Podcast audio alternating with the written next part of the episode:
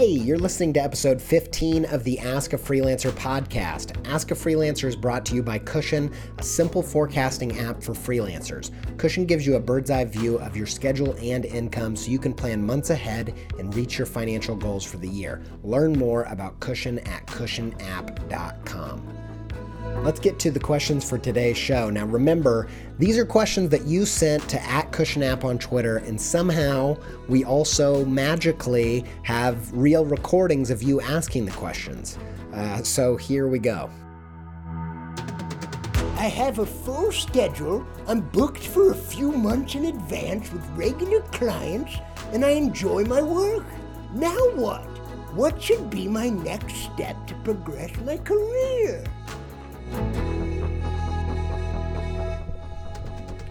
So, this first question is about okay, you've got a full schedule, you've booked a few months in advance with regular clients, you're enjoying your work. What's the next step?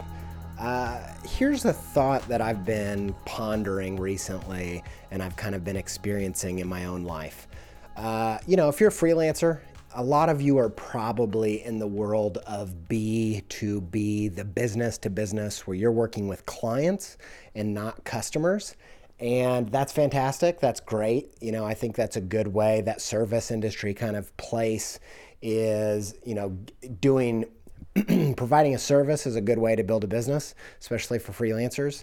Um, but I think that there is a disconnect that happens when you're never actually dealing directly with customers, with consumers, with people that actually um, need the value that you're providing at uh, in a direct way. If you're working with a client, they're probably dealing with customers and they have a a real clarity of what the value they're paying you for actually is and what they want from you and what they need to get from you in order for it to be profitable.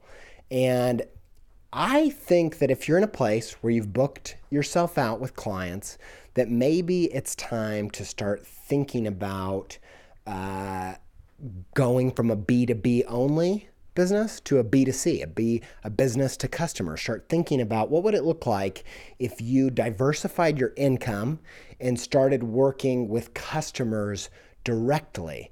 Uh, you know, that's a great way to not only rely solely on clients and get uh, some passive income, get diversify your income, all that's really good, but it's not just about making money and growing. It's about growing as a practitioner. Because for me, when I went from only doing illustration for clients to doing illustration for my own podcast, the Creative Pep Talk podcast, I started to understand more deeply what this illustration's purpose actually was and how it could be valuable for a brand.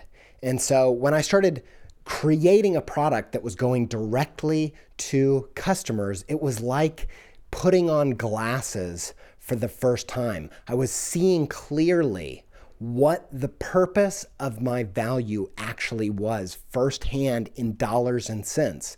I was seeing that my illustration had the ability to grab people's attention online, which was worth money, uh, and also communicate a body of text in an instant way. And I started to that started to allow me to perfect my skills and be more clear about what I was doing. And that made me more valuable to my B2B relationships.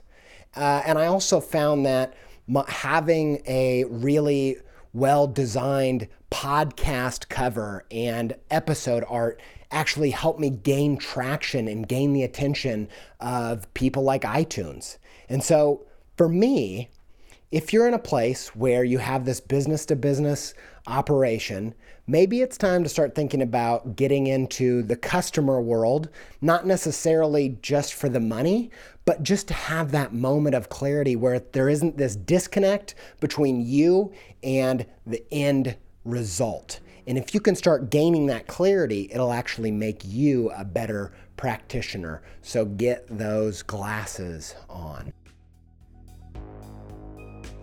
What's a rough estimate of how you split your time promoting yourself, following leads, and interacting with clients and doing billable work?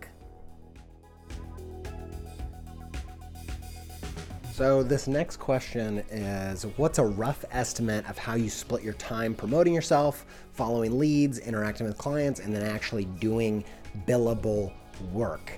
And I think this is a fantastic question, and here's kind of where I want to take it.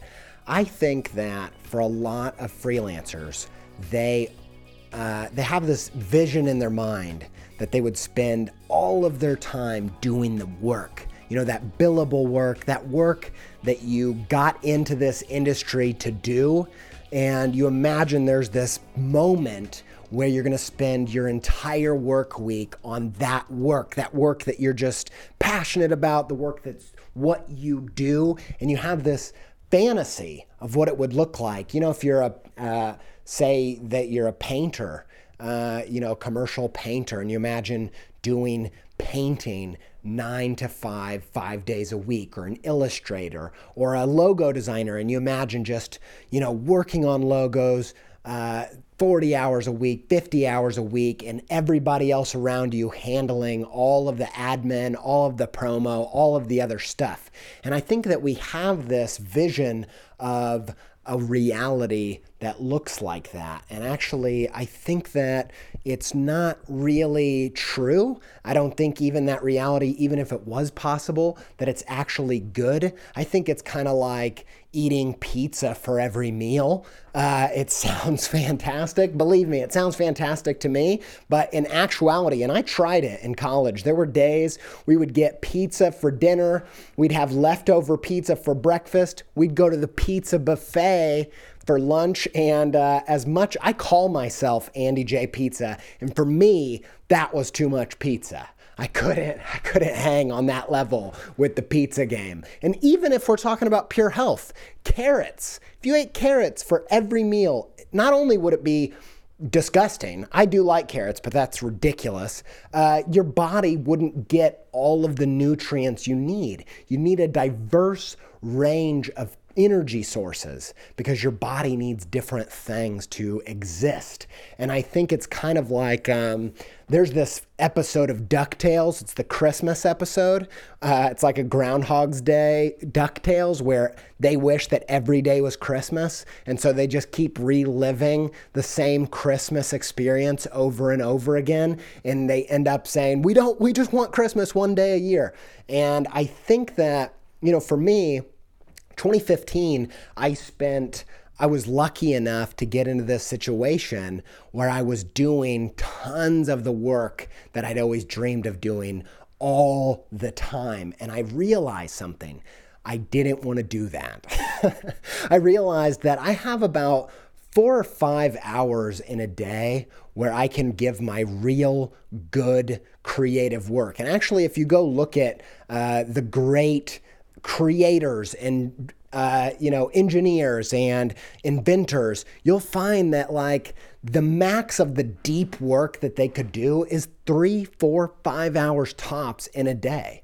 And so it doesn't mean that you write off the rest of your day doing nothing sleeping drinking whatever. It, it means that you can spend that time doing that billable work but if you act accordingly, you can actually do things in the other times that are profitable and energizing and pour into doing great billable work. And so I think a great way of thinking about this is like, you know, that old school food pyramid that they showed you in grade school where it was telling you basically to eat tons of bread which I'm sure that's not the current model of the uh, of the food pyramid, but they had the food pyramid, and I want to suggest to you the healthy freelancers pyramid. And here's how I kind of look at it: at the bottom of the base of the pyramid, you've got 50% of your time ideally is doing billable work, doing that thing that you're amazing at, that you love doing, that is what your business is at its core. You work into a place where 50% of your week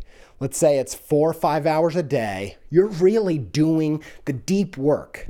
No email, no calls, no meetings. I think this should be your goal. If you're not doing that deep work, a majority of your time or half of your time, uh, you're going to get into some trouble because that's the stuff that you do that's worth something. Anybody can send emails, right? But not everybody should be able to do that expertise that you do, and you should be trying to maximize the amount of time you can do that. Now, 20% of your time, I think, needs to be people interaction. And that could be meetings, that could be collaborating, that could be all kinds of different things.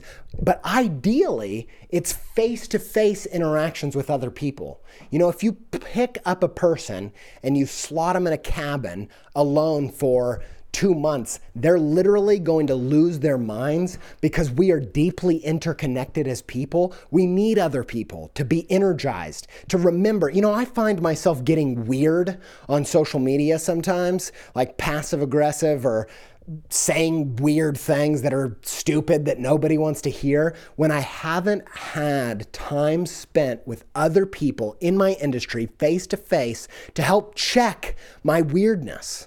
Uh, and so I think in order for you to remember that everything you're doing is about people, if it's not about people, why are you doing it? Like your whole industry, your whole purpose, your whole market, it's all in the end for people. And I think you need to be spending time with people to do with your business on a regular basis. I think about 20% of your time should be spent on that.